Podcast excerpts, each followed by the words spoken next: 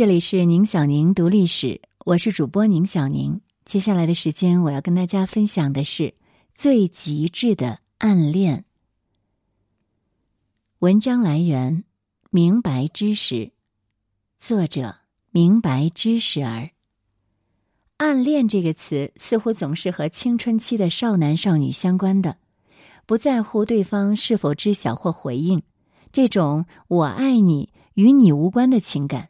在美好之余，往往会让人感到惋惜与悲切。奥地利作家斯蒂芬·茨威格他的著名小说《一个陌生女人的来信》，就是以书信的形式讲述了一位女子在弥留之际，在她死去的孩子身旁，向作家 R 写下了一封凄婉动人的长信，诉说了她潜藏一生的暗恋之情。在茨威格笔下，这是一个终其一生把爱情当作唯一信仰的女人。这种暗恋之情以好奇和爱慕为开端，在漫长的时间里开出激荡的花。然而，讽刺的是，作家 R 却对这个深爱自己的陌生女人毫无印象。正如信中所言：“我要你知道，我整个的一生。”一直是属于你的，而你对我的人生却一无所知。而这也就是小说的题目“陌生女人”的含义。在那个女人还是女孩的时候，隔壁搬来了一位年轻英俊的作家 R。这位 R 先生文雅贵气，才华横溢，一下子就俘虏了这个十三岁小女孩的心。初遇是如此的纯洁美好，使这个女人义无反顾的投身于自己设定的爱情模式中。女人虽然与作家只有过三次真正的相遇，却愿意用尽一生追逐自己认定的爱情幻影。为了能和作家在一起，成年后的她独自回到两人相遇的城市，每天晚上悄悄的来到作家的住宅。前徘徊，默默的关注他的行踪。在日复一日的痴情等待中，容貌出众的少女引起了作家的注意。两人度过了三个美妙的夜晚，但此时的作家依旧没有认出她，只把这份感情当作露水情缘。女人生下了与作家的孩子，生活穷困的她一次次委身于上层社会有钱的男人。但他不接受他们的求婚，因为他幻想着自己有一天能够回到作家的身边。女人有无数次向作家袒露自己身份的机会，可是她没有这样做，而是制造与作家的偶遇，希望能够唤醒作家对她的回忆。听起来，这个陌生女人似乎具有对立矛盾的双重性格。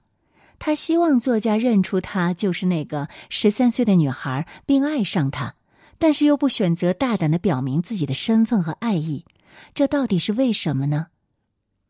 作家是向往自由的，从他穿梭在各种女人之间却从不停留就能看得出来，而陌生女人想要的是留住他，这就恰恰违背了作家的心愿。当陌生女人意识到这一点。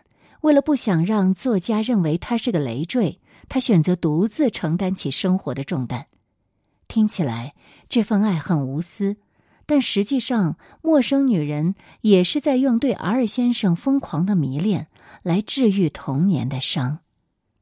心理学家阿德勒曾经说：“幸运的人一生都被童年治愈，不幸的人一生都在治愈童年。”陌生女人从小就在一个单亲家庭长大，跟着母亲租住在维也纳的一栋平民公寓里，两个人只能靠养老金过活。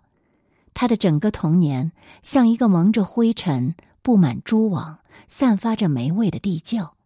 在这种环境下，作家成为了少女灰暗生活中唯一的美好和光亮。原生家庭中父爱的缺失。让他看不到一个正常的成人世界，也无从了解正常的两性关系。作家在他心中是一个暗恋的对象，更是一个男性的符号。他坚持认为，作家就是他的归宿。他想让作家注意到他，爱上他。从某种方面讲，也是为了补偿他心理上对父爱缺失的渴求。高尔基曾经说过：“茨威格是世界上最懂女人的作家。”那么，在这本小说中，茨威格是以一种前人未有过的罕见的温存与同情来描写女人，赋予了陌生女人许多不同于众人的真善美的光辉。比如，陌生女人的爱是一种不计回报、震撼人心的真情。在那封信里，陌生女人这样写道：“我。”不埋怨你，我爱你，爱的就是这个你。感情炽烈，生性健忘，一见倾心，爱不忠诚。这本小说描写的爱情，就好像张爱玲笔下的“遇见你，低到尘埃里”，让人恐惧，让人孤独，在爱面前无尽的卑微，让人联想起霍乱时期的爱情中。身材瘦削、性格内向的阿里萨，但对身处其中的人来说，这种暗恋之情又让他们无比激动和兴奋，从内心上填补生活中的孤独与寂寞。茨威格描写的陌生女人就是这样，她不求物质上的回报，不求肉体上的贪欲，默默牺牲和奉献一切，而他却享受这个过程。这种誓死捍卫爱情的纯粹，也是理想主义的一种。有人说，这个陌生女人在爱情中失去了自我；有人说，她深情到生死尚可不计。但不可否认，在茨威格笔下，这是个充满魅力的角色。那接下来的时间，我们分享一下这篇文章下面的评论吧。大需要，我的心像琴弦一样绷得紧紧的。你一出现，它就不住的奏鸣。我时刻为了你，时刻处于紧张和激动之中。可是你对此却毫无感觉，就像你对口袋里装着的绷得紧紧的怀表的发条没有一丝感觉一样。怀表的发条。耐心的在暗中数着你的终点，量着你的时间，用听不见的心跳伴着你的行踪，而在它滴答滴答的几百万秒之中，你只有一次向他匆匆瞥了一眼。尔雅，欣赏你的才华，爱慕你的品格，可是我们是敌人，爱。我无法说出口，最后只能说再见。来自沉静如海，这小说和电影都可以看看。既然刚才文章的作者呢提到了张爱玲，正好呢，这里有一篇是说张爱玲的，我们就一起来了解一下。文章来源依然是明白知识。如果要评选出最了解中国人的作家，张爱玲应该是颇有竞争力的。我们通常在小说中来了解张爱玲，觉得她刻薄毒舌，有时候还有那么点儿厌世。那么你就真的应该读一读她的散文集《留言》。我们可以在这里看到一个最享受生活的、可爱的张爱玲。散文集《留言》，作者张爱玲，出版社是北京十月文艺出版社，出版时间是二零零六年。有兴趣的朋友可以买来看一看。很多我们常见的张氏名言是出自这本书的，比如那一句：“生活是一袭华美的袍，爬满了枣子。”如果说鲁迅是从民族性来认识中国人。并发出最痛心的斥责，那么张爱玲就是在柴米油盐的生活中，以最细致的角度来分析中国人以及他们的生活的。他对民族的未来不做什么担忧，有那么点由着他去的意思。他就只是个观察家。比如在《洋人看京戏及其他》这篇散文中，张爱玲谈论中国人对京剧的感情。有些戏卖座。是因为它非正式的气氛，观众在主角唱戏之余还可以插个嘴儿，在规矩重的京剧中，偶尔这么些微放纵一下，便使人愉快。于是张爱玲说：“中国人喜欢法律，也喜欢犯法。所谓犯法，倒不一定是杀人越货，而是小小的越轨举动，妙在无目的。”张爱玲说的这一句话，一下子就点出了我们平时常常有些不痛不痒的小叛逆的原因，无伤大雅，却给生活加了点滋味儿。张爱玲同时也指出，这些小举动并不是反抗，只是把人所供养的金科玉律挑剔的轻轻推搡一下。这一类的反对，其实即是承认，真是通透。你细细琢磨这一句话，就是如此了。精细其实体现了中国人生活当中的一个重要要素——拥挤。这种拥挤给人带来的影响，就是缺少私生活，事无不可对人言，人不能有秘密，藏着掖着就表示为非作歹。所以中国人不管做什么，总要向人解释一番。但终归有些不好与人说的事。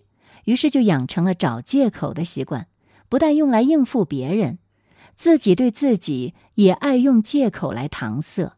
因此，中国人是不大明了他自己的为人的。再比如，在另一篇说中国人，张爱玲谈到，由于中国人对一切都怀疑，所以我们的文学里弥漫着大的悲哀。引人入胜的是细节，比如《红楼梦》。《金瓶梅》，但主题永远是悲观的。他说：“一切对于人生的笼统观察都指向虚无。虽然人生的虚无是全人类都有所感的东西，但中国人的特别之处在于，我们停留在对这种虚无的发现上。一个一个中国人看见花落水流，于是临风洒泪，对月长吁。”感到生命之赞，但是他们就到这里为止，不往前想了。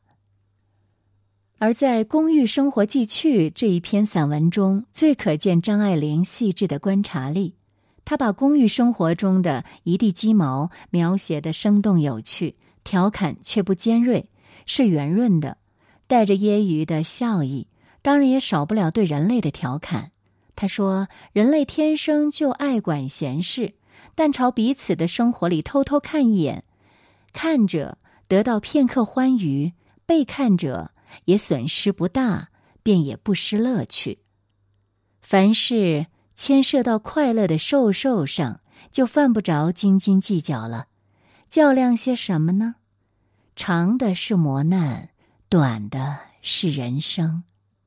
还有。”他在《更衣记》的结尾中描写一个孩童在黄昏的菜场上卖弄骑自行车的本领，大叫一声，放松了把手。